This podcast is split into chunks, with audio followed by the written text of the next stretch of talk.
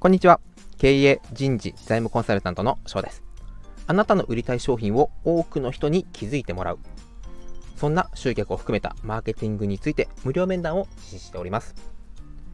ご興味のある方は、レターまたは概要欄からお申し込みをお待ちしております。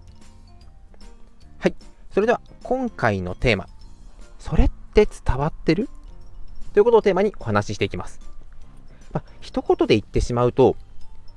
自分の中で分かってるという表現でお伝えしていないかということです。もうちょっと具体的にお話しすると、美容関係、例えばネイルに詳しい方、この方が発信したり集客したりセールスをかけたり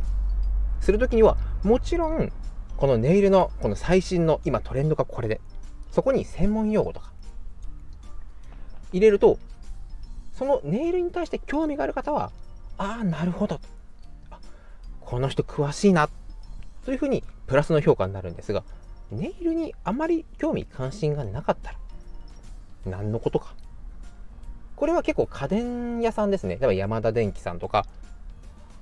あとヨドバシカメラとか、そういったところに買い物に行くときの全員の方があまりにも家電関係に詳しい専門用語を使いすぎると、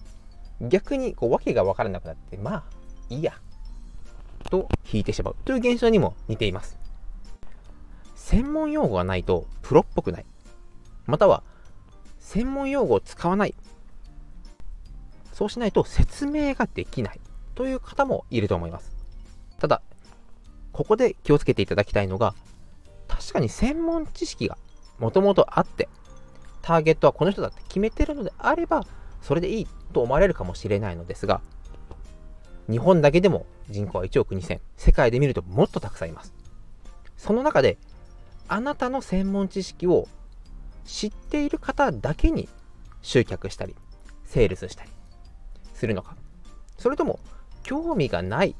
人に対しても、あ、それってそういうことって、あ、だったら自分の生活にこれいるよねというふうに興味がなかった、または専門知識がなかった人さえも巻き込んでしまって集客、セールスを行うと